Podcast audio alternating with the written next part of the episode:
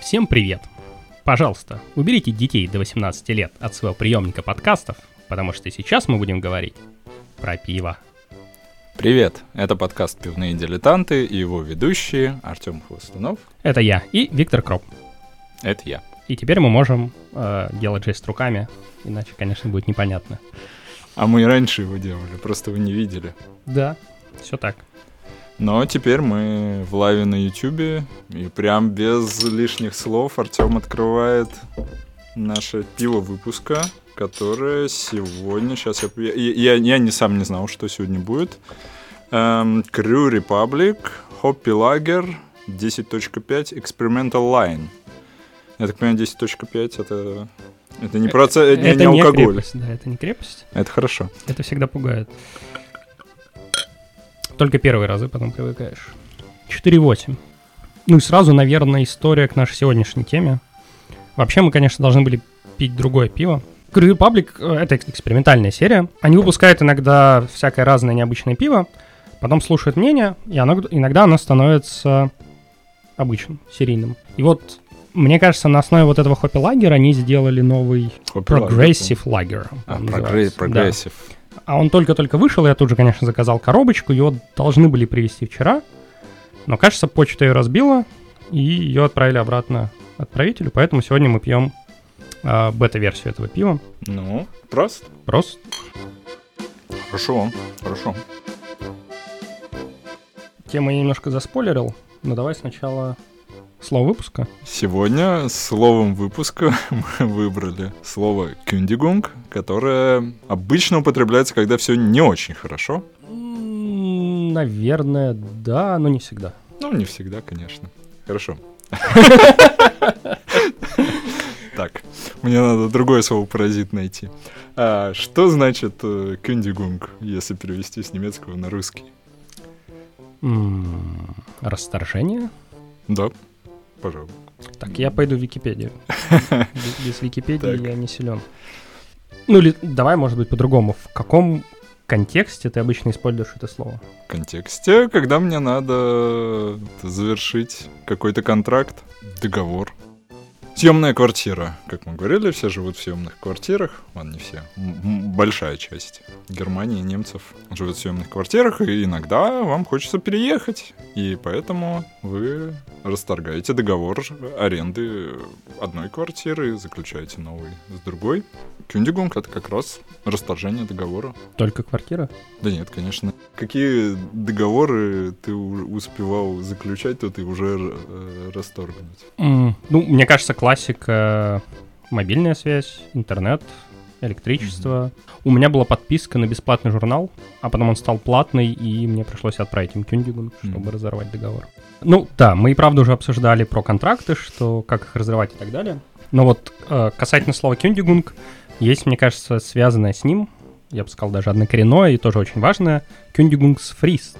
Почему, почему это важное слово? Потому что не любой договор можно расторгнуть э, в любое время. Минимальный срок здесь всегда это месяц. Часто уведомлять надо при этом за месяц э, до этого. Я бы сказал так. Можно взять договор, желательно момент его заключения, и поиском по тексту поискать Кюндигунгсфрист — и сразу его прочитать, чтобы потом не было сюрпризов.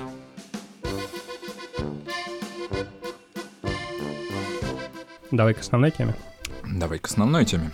Кто уже догадался, о чем мы сегодня будем говорить? Ты догадался. Я догадался. Наверное, потому что я знал. Да. Сегодня мы будем говорить про почту, про всякие разные услуги, связанные с почтой, в том числе, наверное, немножко про доставку. Мы э, как-то уже касались этой, этих э, тем немного. Например, Amazon не доставляет по воскресеньям, точно так же и почта не доставляет почту по воскресеньям и другим праздникам. С чего начнем?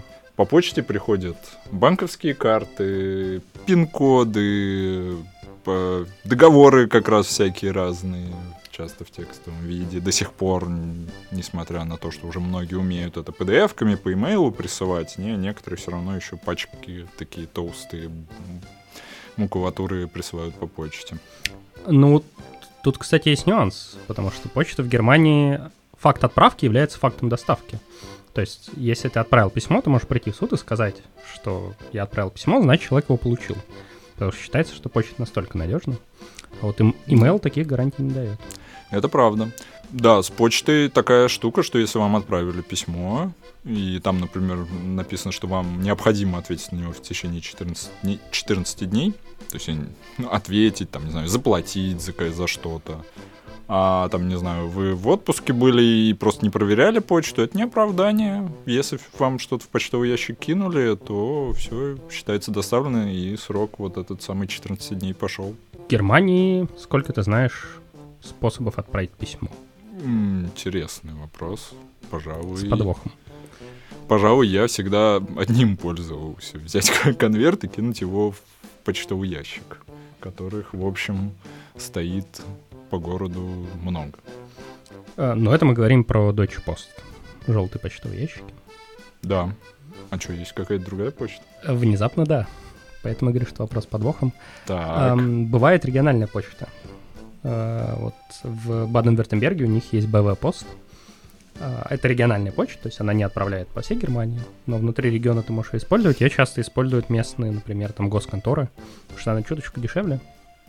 Mm-hmm. Но в Баварии Круто. я такого не встречал. Да. Ну, в Баварии иногда стоят ящики, э, которые отличаются почтовыми индексами. Типа, вот сюда все, что начинается с восьмерки, это Бавария, сюда все остальное. Или сюда все, что начинается на 80 и 81, это Мюнхен, а туда все остальное. Типа, вся остальная Бавария и Германия и мир. Если надо куда-то за границу отправить письмо, что, естественно, тоже возможно. Mm, хорошо. Перед тем, как пустить письмо в почтовый ящик, нужно его написать, положить в конверт и как-то оплатить. Наклеить марку? Наклеить марку. Эм... Любите ли вы лизать марки? Хорошо. 18 плюс проходит. Какие ты знаешь способы покупки марок? Так, да, навер- наверное, опять вопрос с подвохом. Я знаю два, э, которыми я пользовался. Это, ну, просто зайти на почту, подойти к работнику там почты и попросить блок там на 10 марок. Продаются иногда, по-моему, такие рулоны на 500 марок. Например, это как-то заядлым нет, не филателистом. Их, наверное, 500 типовых марок не интересует. А. Странный филателист. Да. Ну, в общем, тем, кто много писем пишет, не знаю, скорее всего, конечно, такие штуки какие-нибудь в конторы покупают, бизнес. А, есть другой вариант. А, это около почты стоят э, автоматы, которые эти марки прямо на ходу печатают примерно. Сколько денег в них закинешь, э, столько и напечатают. А в какой-то момент это был мой любимый способ сплавлять туда одно- и двухцентовые монеты, которые больше нигде не были нужны. И так сидишь и медитативно туда эти один цент закидываешь. Потом я выяснил, что ограничение там 20 монеток на одну марку. И я забил.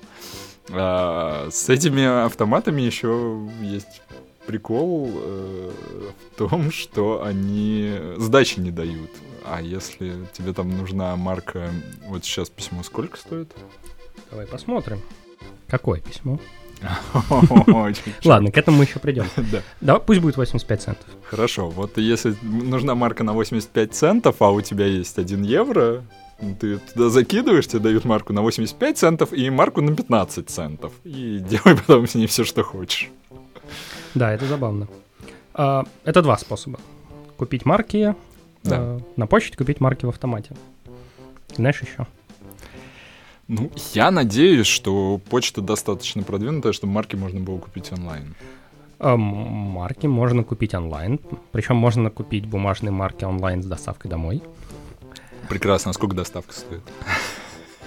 А вот, кстати, онлайн не знаю, но время от времени Deutsche Post кидает в почтовый ящик эм, такую брошюрку и говорят о том, что у нас вышли новые марки. Там тема, не знаю, Пасха.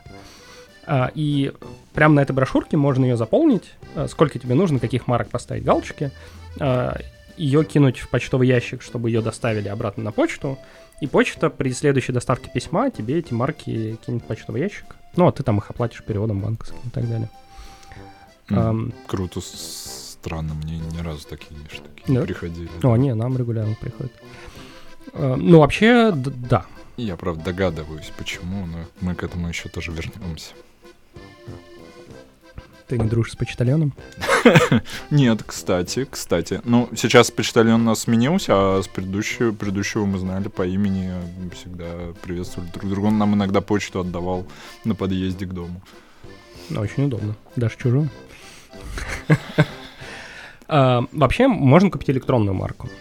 Вот. Причем есть два способа.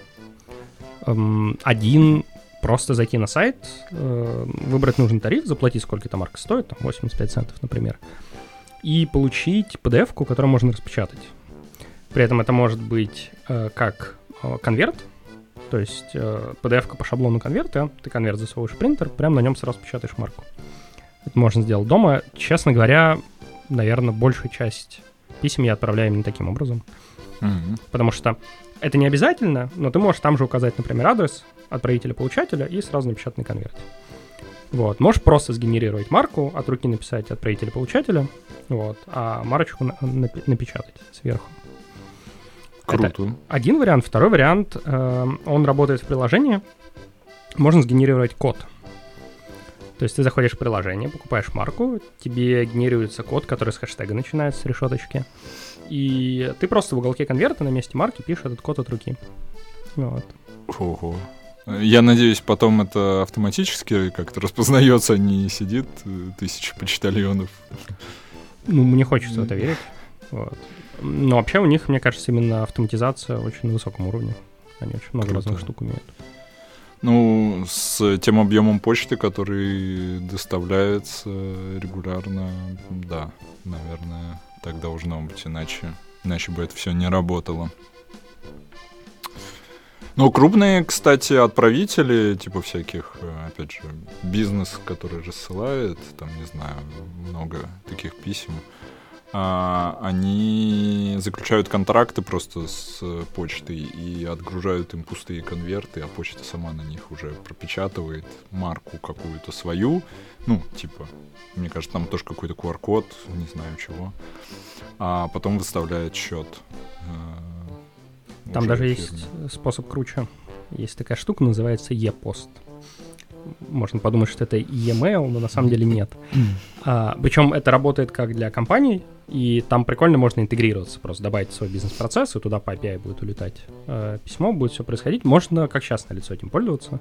Суть в том, что ты просто загружаешь туда PDF-ку, там есть опции черно-белая цветная печать, они сами ее распечатают, сами положат конверт, сами отправят.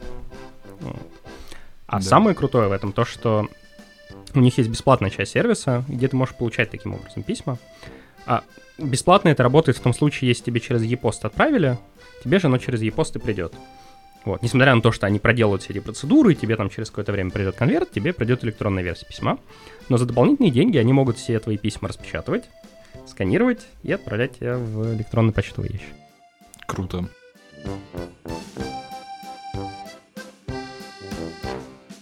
Ты хочешь отправить письмо? Э, сейчас нет. Надо? А я хочу. Я, кстати, вот люблю отправлять письма. Э, я не знаю почему, но в этом есть какой-то такой особенный фетиш. Ну, то есть я, я не делаю это всегда. То есть если можно сделать электронно, я делаю электронно.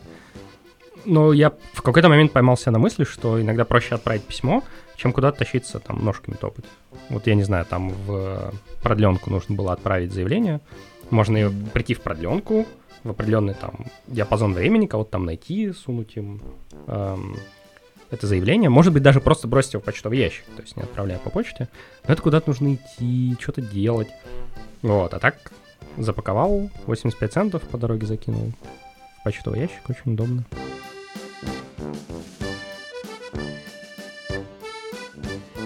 Как ты поймешь, какую марку клеить?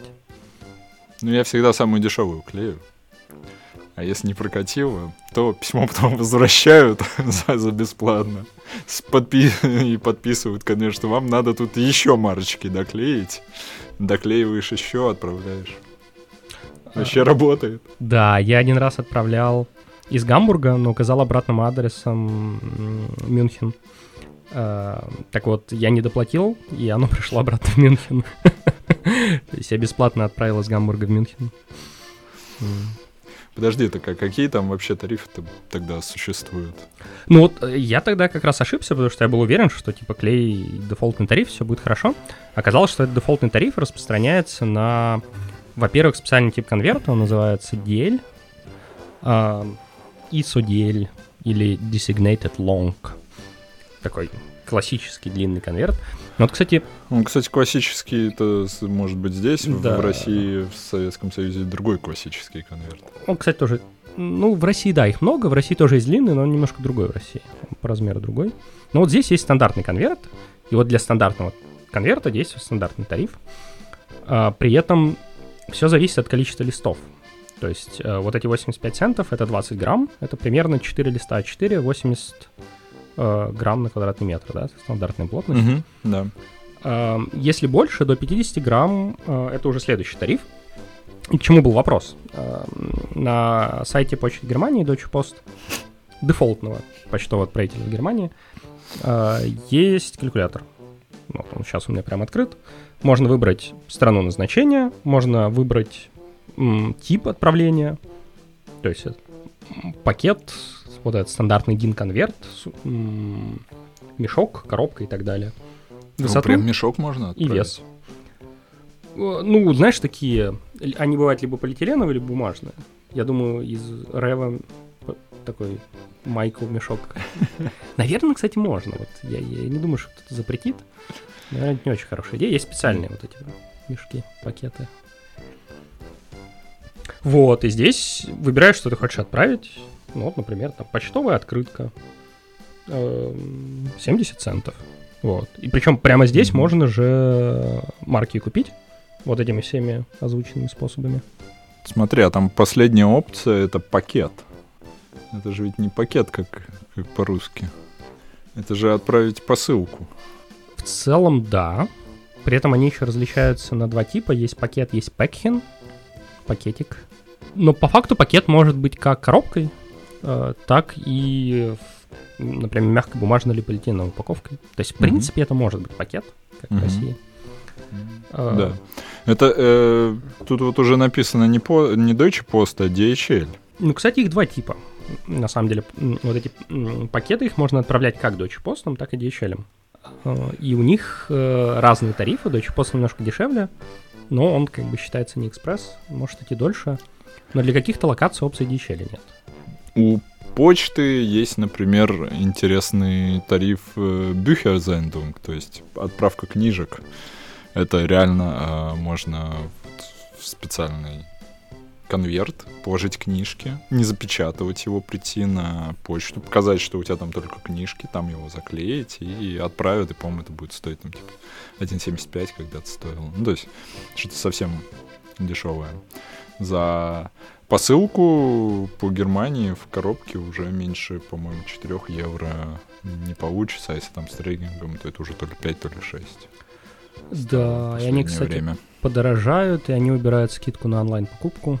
То есть теперь что-то онлайн, что-то в отделении покупаешь уже неважно. Ну, с коробками там вообще все сложнее, потому что там есть специальный даже мастер конфигурации, как это все выбирать, в зависимости от размера, причем там есть ограничения по максимальной длине стороны, по сумме сторон, по весу. А дальше идут опции вроде, как ты сказал, трекинга, страховки и так далее, и так далее, и так далее. Вот. Да. Ну, мне в любом случае онлайн э, посылки от оплачивать больше нравится, потому что там можно спокойно адрес вбить. А, а так я вообще, на самом деле, если по Германии, то я чаще всего посылки именно отправляю, только когда я что-то на eBay продаю. И тогда у меня прям адрес э, покупателя через eBay, они через API отправляют Deutsche Post в DHL, и там сразу же распечатывают все это. Точнее, даже не распечатывают, они оплачивают Э, посылку, у меня есть э, штрих-код на телефоне, я прихожу на почту, показываю его, его там сканируют, сами распечатывают нужный лейбл, наклеивают его на коробку и отправляют. Все, ничего делать не надо. Это прикольный способ, я никогда его не использовал ни разу. Знаешь почему? Почему? Потому что я программист-социопат. Если я могу обойти людей, я обхожу их за километр. Так вот, если ты выберешь опцию печать этикетки на дому, приклеишь ее на коробку, придешь в Packstation, такой Да. Куча ящиков, просканируешь, положишь, и ты не встретишь ни одного человека. Хочешь еще по- это, улучшить твой experience? Ты можешь не распечатывать на дому, сделать все то же самое, подойти к Packstation, отсканировать QR-код с телефона, и Packstation тебе напечатает этот лейбл, который ты наклеишь на свою коробку и засунешь его туда. Вот, это круто, это что-то новое. Эм, возможно, но работает. Я точно один раз как минимум так делал. Надо попробовать. Э, Мы плавно перешли к DHL. Эм, Собственно, есть почтовое отправление, письма, конверты, открытки, вот это все. Есть отправка каких-то там товаров, коробок и так далее. Э, Ну вот мы говорили про DHL, э, дефолтный, опять же, отправитель внутри Германии. Ко- Кого ты еще знаешь? Э, да, сейчас. DHL он дефолтный, потому что на самом деле конкретно в Германии Deutsche Post и DHL это одна контора, и там, хотя обычно почтальоны это одни люди, а м, доставщики посылок это другие люди, на самом деле они работают в одном юрлице, насколько я знаю. А, И иногда некоторые посылки доставляют именно почтальоны. Есть Так, чтобы на машинах DHL привозили письма, я ни разу не видел. А вот почтальоны, доставляющие посылки, это часто, например, все интернациональные посылки, в смысле, из-за рубежа, минимум там вот из России, Штатов, э, мне всегда почтальоны Да. приносили. А, Из э, других служб доставки, наверное, есть, э, в общем-то, все такие мировые, мировые известные доставки э, DPD, FedEx, UPS. А, Но, наверное, сейчас самый, одной из самых больших уже резко стала Amazon Logistics. То есть просто доставка Амазона. Но ей ты, наверное, сам ничего не можешь отправить. Да, конечно, на отправку она не работает, но на получение там через нее очень много чего проходит.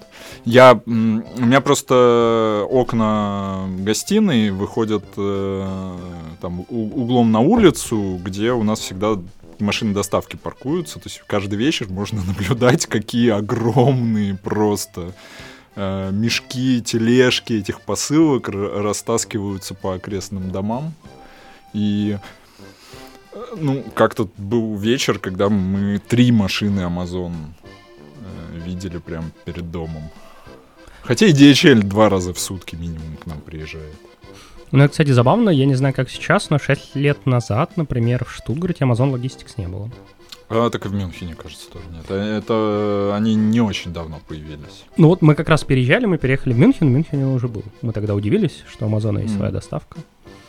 А из тех, кого ты еще не перечислил, есть, по-моему, французский Гермес. Точно, Гермес, да, на самом деле много пользуемся. Мне кажется, он, наверное, на втором Да. месте. Да. А к вопросу о пиве. Есть еще одна дурацкая, не люблю эту службу доставки, GLS. или GLS. GLS. Да, Потому что они, э, если не находят тебя дома, то от- относят посылку в какое-то совершенно странное место. И поскольку у нас подкаст 18+, я могу рассказать, что я недавно ходил за, за посылкой в магазин, э, в, кото- в прокат э, эротических видео, скажем так. Ух, Эм, хорошо, что видео. Я спустился там в подвальчик, который был завален просто DVD-шками. эм, ну, в общем, понятно, какого содержания.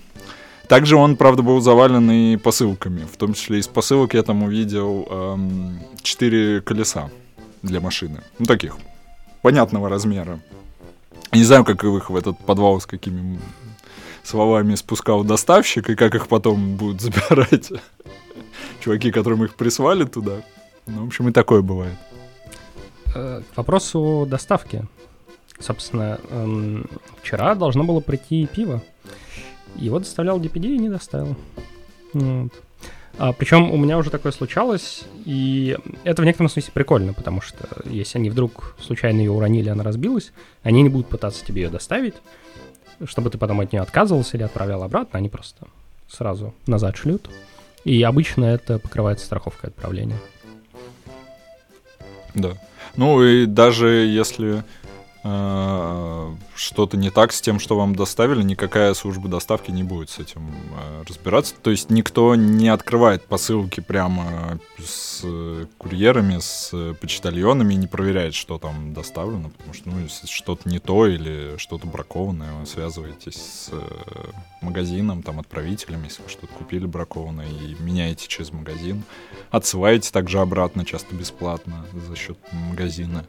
И вам просто присылают новое потом. Вот мне кажется, ты упомянул то, что если не доставили, что происходит с посылкой.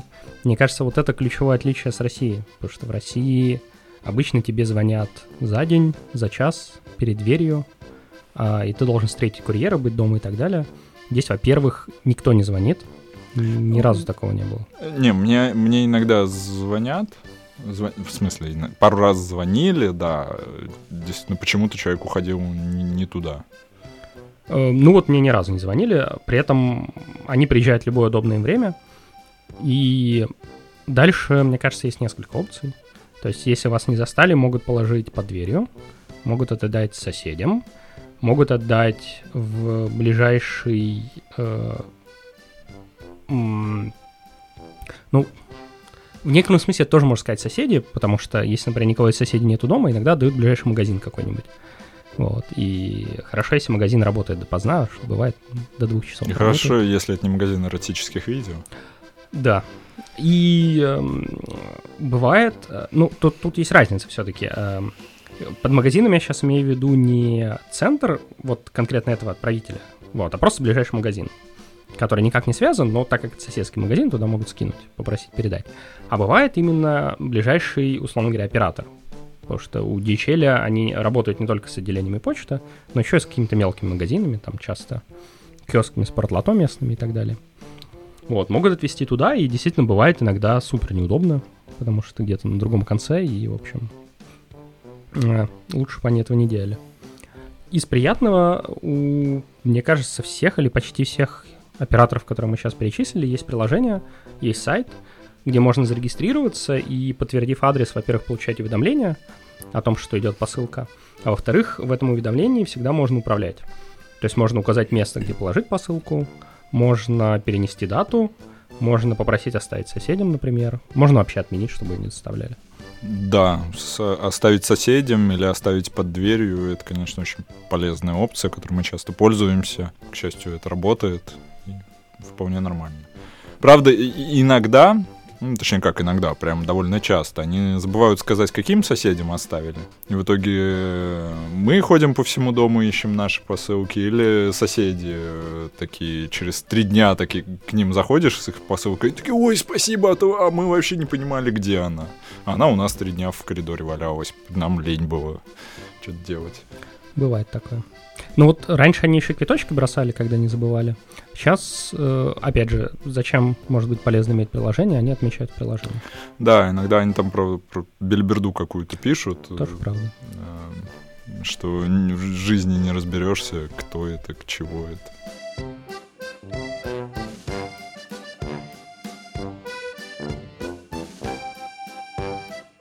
Следующей рубрике следующая рубрика «Советы мигрантам», и, мне кажется, сегодня у нас совет очень даже в тему выпуска. В Германии есть спам. Бумажный такой. Бумажный. Ну, везде есть бумажный спам, наверное.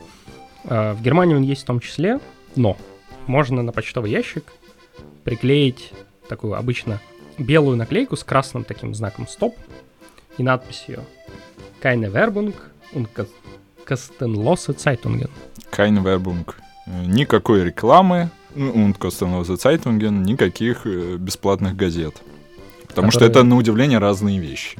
Да, которые наполовину стоят из рекламы. Э, наполовину, мне кажется, там полстраницы суммарно какой-то типа полезной информации, а все остальное это реклама, потому что иначе сейчас бумажные газеты э, бесплатные не могут просто физически, не то что выжить, они даже напечататься не смогут.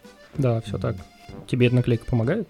Однозначно. А, более того, вот э, Я первый конкретно такую наклейку у нас в доме налепил, и прям однажды я даже сфотографировал это, постараюсь найти фотку и выложить в наш телеграм-канал, как всем вокруг засунули газетку бесплатную, а на наш ящик один остался без газетки. Они просто торчали из ящиков эти газеты, потому что они обычно толстенные, кучей вложенных еще рекламок. В нашем случае это работает почти всегда. Иногда кто-то таки кинет свою брошюру, но бывает супер редко. Но, например, в Штутгарте, э, ну вообще в любом городе, мне кажется, есть какая-то местная бесплатная газета, которая выпускается там местной ратушей, которая опять же наполовину состоит из рекламы, естественно. Так вот, в Штутгарте, когда мы повесили эту наклейку, нам ее перестали кидать. А здесь нет. Вот. И я видел разновидность этой наклейки, где написано, что не только никакой рекламы, не только никаких бесплатных газет, но еще и без местной газеты, пожалуйста. Потому что нам ее все равно сейчас запихивают. Ах, вот в чем. Надо, надо будет уточнить, потому что нам действительно одну местную газету иногда кидают.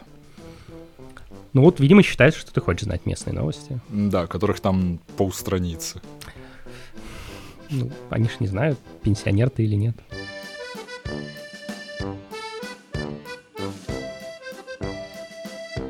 Нас есть вопрос от слушателя. Давайте я его сейчас включу.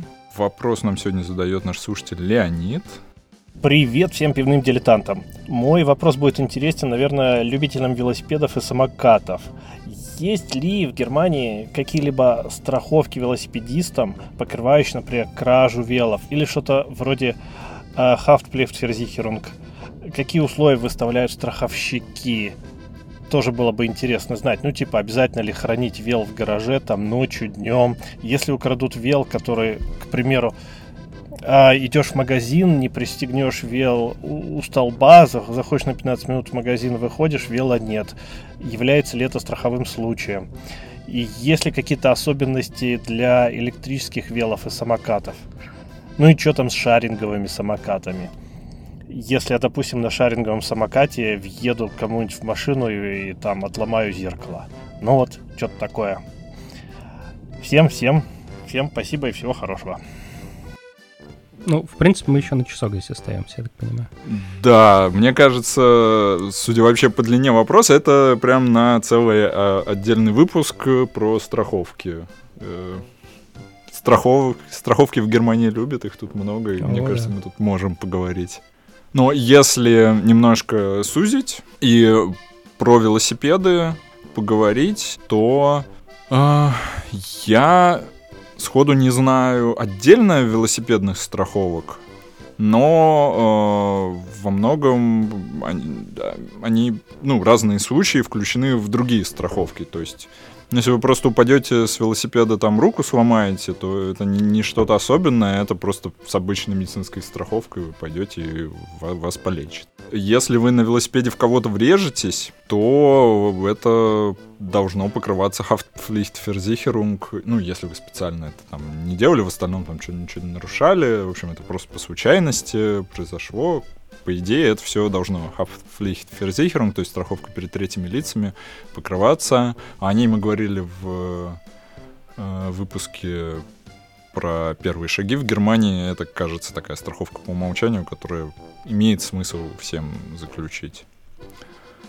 Э, с кражей великов это уже отдельный вопрос. Э, в целом, обычно она в, включена в страховку Hausrat э, Versicherung, то есть э, имущество. Вот здесь не в любую страховку, надо отдельно уточнять, чтобы это было покрыто. Но опять же, это из э, тех страховок, которые сейчас, законно это или нет, но очень многие арендодатели требуют у арендаторов, поэтому с большой вероятностью она у вас тоже будет. Просто убедитесь, что велосипед ей тоже покрывается. Ну вот, как это, быстрый гуглинг э, внезапно открывает э, сайт автомобильного клуба, который предлагает велосипедную страховку. И вот они говорят о том, что в нее входят и велосипеды, в нее входят и педелейки, в нее входят и e-байки со скоростью до 25 км в час. А, и они даже дадут скидку 10%, если ты будешь в шлеме. Mm-hmm. При этом есть два разных типа. Один от э, воровства, и он стоит от 55 евро в год. И другой от несчастных случаев и повреждений, он стоит от 30 евро в год. Так что ты прав. В Германии на все есть своя страховка. Спасибо, Леонид, за вопрос. И я думаю, что мы к нему еще вернемся. Ну, придется.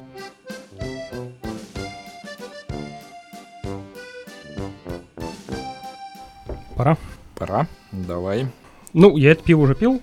Собственно, я успел урвать, когда оно только появилось. Вообще, вот у Crew Republic, с одной стороны, классно, что они выкладывают экспериментальные серии, но у них, если ты в первый день не успел э, заказать, его больше не будет. Иногда никогда не будет. Ну Вот. А, стиль IPL, India Pale Lager. И вот, честно говоря, на вкус, вот он реально как IPA, но просто, наверное, с чуть меньше горчинкой. То есть есть вот этот вот эм, хмельной привкус достаточно сильный. То есть тем, кто не любит IPA, наверное, это пиво тоже не понравится. Я люблю, поэтому оно мне нравится. В целом, мне кажется, даю среднюю оценку для IPA 3,75. Эм, ну, всего 55 чекинов, это редкое пиво. Средний рейтинг 3,78. То есть я, в общем-то, попадаю в серединку. Э, Я бы, наверное, взял еще. И вот мне прям очень интересно, что это будет за progressive лагер. Если он будет похож, это очень здорово. Я люблю всякие эксперименты, да, с удовольствием что-то такое попробовал. И интересный вкус. Вроде и лагер, а вроде и не совсем. Немножко в нем есть что-то от одного пива, которое я бы хотел в какой в один из следующих эпизодов принести. И не хочу раскрывать пока интригу, но, в общем, с травяным таким привкусом. Грюит. Не-не-не. Что они сами пишут про себя? Ну, hoppiness and bitterness, то есть э, хмель и горечь э, 3, 3 из 5. В общем, в общем, да. Не сказал бы, конечно, что на IPA, на, на India Ale похоже, но это явно и необычный лагерь, да. Просто. Просто.